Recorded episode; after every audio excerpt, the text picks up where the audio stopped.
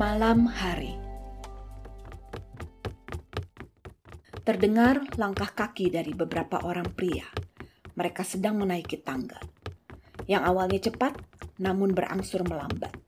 Dikarenakan mereka harus menaiki sekitar 54 lantai menuju rooftop dari Hotel Imperial yang merupakan hotel tertinggi di Jakarta itu. Sesampainya di anak tangga terakhir, mereka merasa lega dan mengatur nafas. Namun mereka tak bisa berlama-lama karena suara walkie-talkie terdengar dari seberang. Bagaimana? Apakah kalian sudah sampai di atas? Sudah, Pak, jawab seorang personil. Bagus, segera laksanakan tugas. Hati-hati ya, dan ingat, jangan timbulkan sin.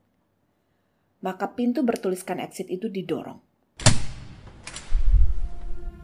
Mereka ini adalah empat orang polisi yang ditugaskan untuk mendekati seorang pria yang telah berada di rooftop sejak tadi dan tampaknya hendak menerjunkan diri. Pria tersebut adalah Robert Yuna'a, pewaris and co-founder dari perusahaan Yuna'a Sport yang merupakan salah satu produksi manufaktur lokal terbesar di Indonesia, juga termasuk sebagai salah satu orang terkaya di Indonesia.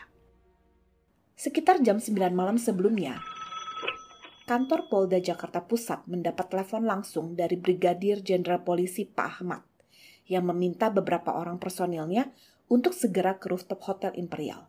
Dikarenakan beliau baru saja menerima telepon darurat dari salah seorang Dewan Komisaris Yuna Asport bahwa co-foundernya Robert Yunaa diduga akan menghabisi nyawa dengan melompat dari sana.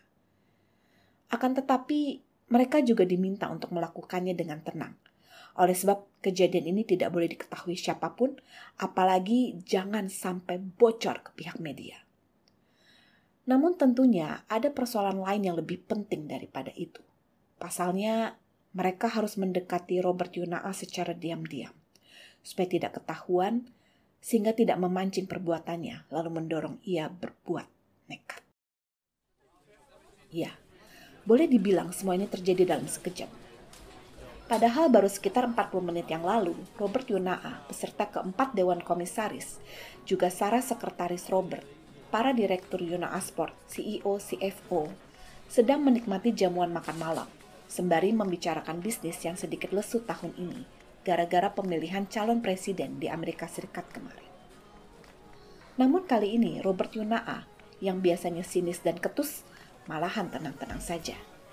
Karena secara diam-diam, Robert telah menaruh sekitar 5% saham perusahaannya ke dalam bursa saham.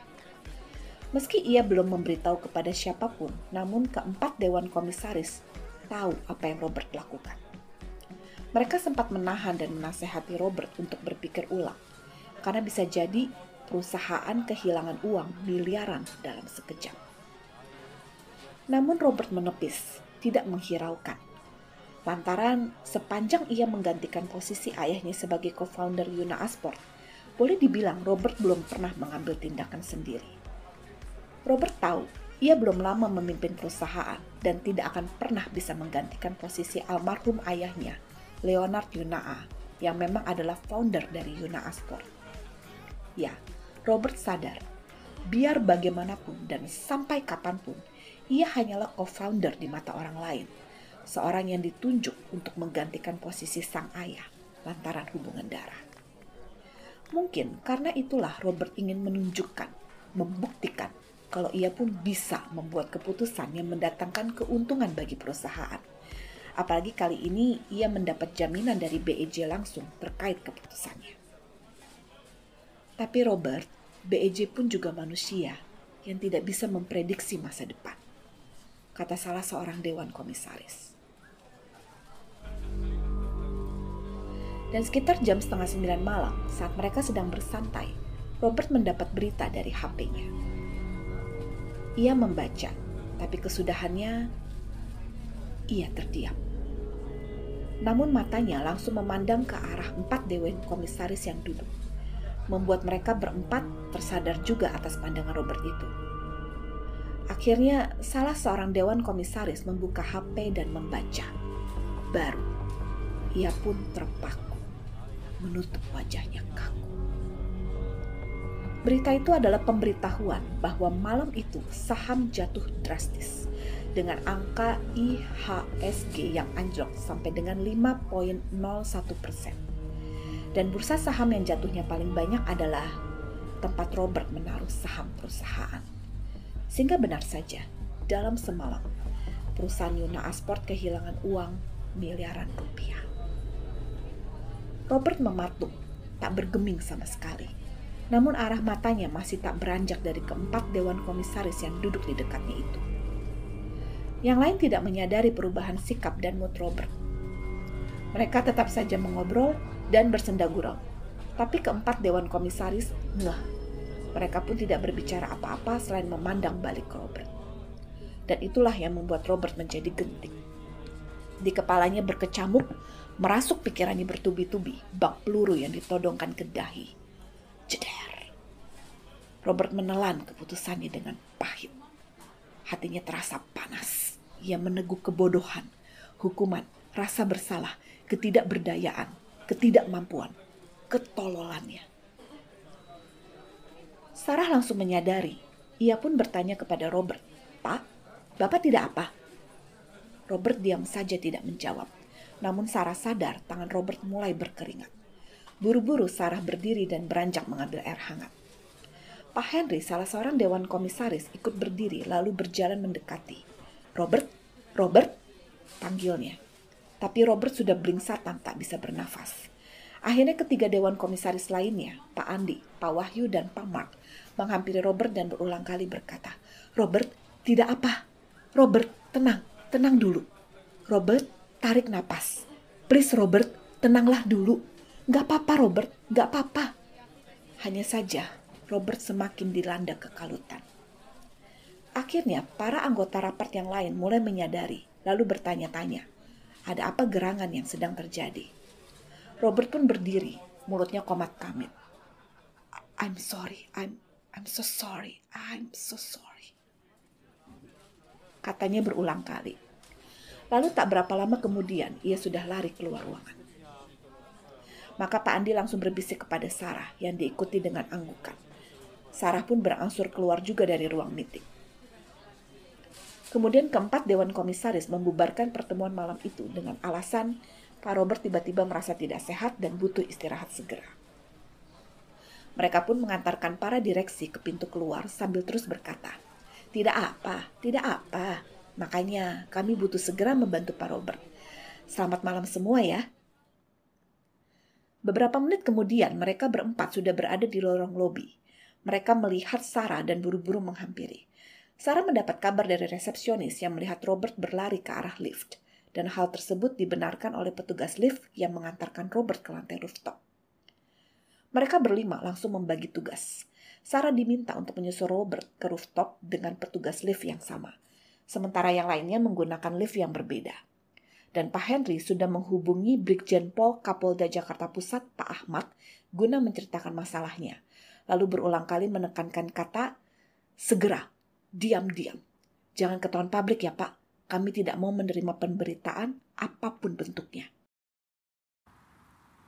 Benar saja, begitu Sarah sampai di rooftop hotel dan berjalan keliling mencari, ia menemukan Robert sudah berdiri di ujung tembok.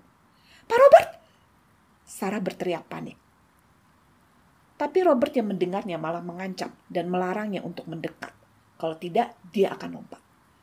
Sarah jadi membeku, tidak berani maju lagi, tapi tidak beranjak menjauh juga dari sana. Ia nggak berkutik. Namun arah matanya terus memandang sang atasan di mana ia telah bekerja padanya semenjak Robert menggantikan posisi sang ayah dan menjabat sebagai co-founder. Sebelumnya, Sarah termasuk salah satu sekretaris Leonard Yunaa. Akhirnya Sarah memberanikan diri membuka mulut tanpa mengubah posisi berdirinya.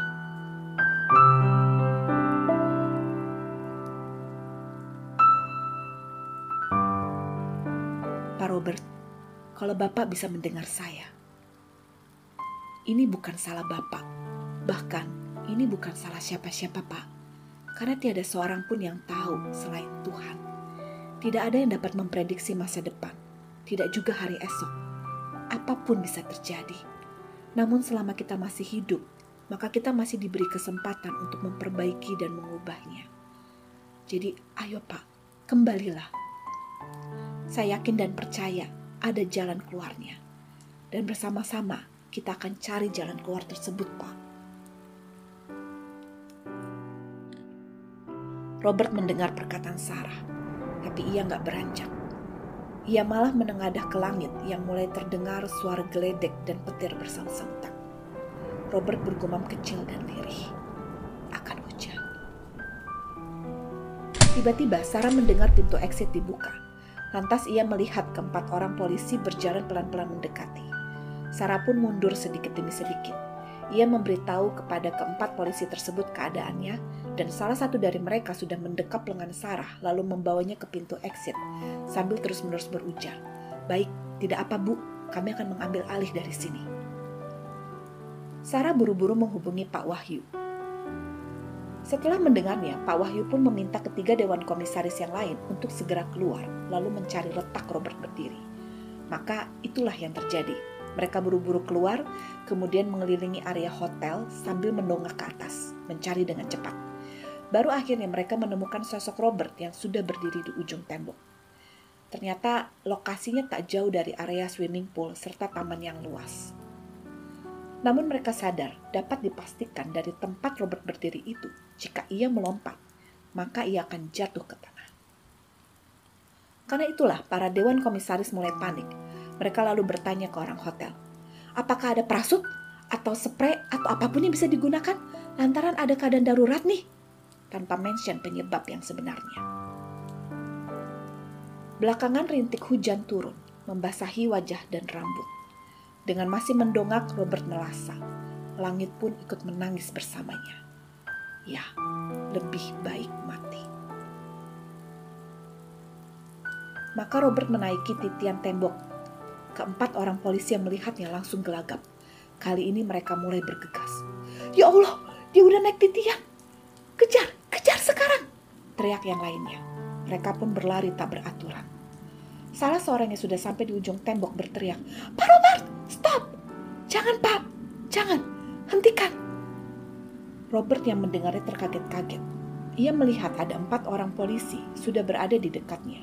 Bahkan salah seorang di antara mereka sudah mengulurkan tangan mereka terus berbicara kepadanya, tapi Robert tidak mendengar satu suara pun.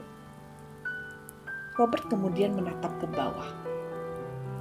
Dan tak berapa lama, ia pun melepaskan genggamannya pada palang besi. Robert terjun sambil menutup mata. Keempat orang polisi langsung berteriak, Allah Akbar! Salah satunya malah sudah menutup mata, ngeri membayangkan apa yang akan terjadi. Begitu juga dengan keempat dewan komisaris yang ikut berteriak dari bawah. No, no!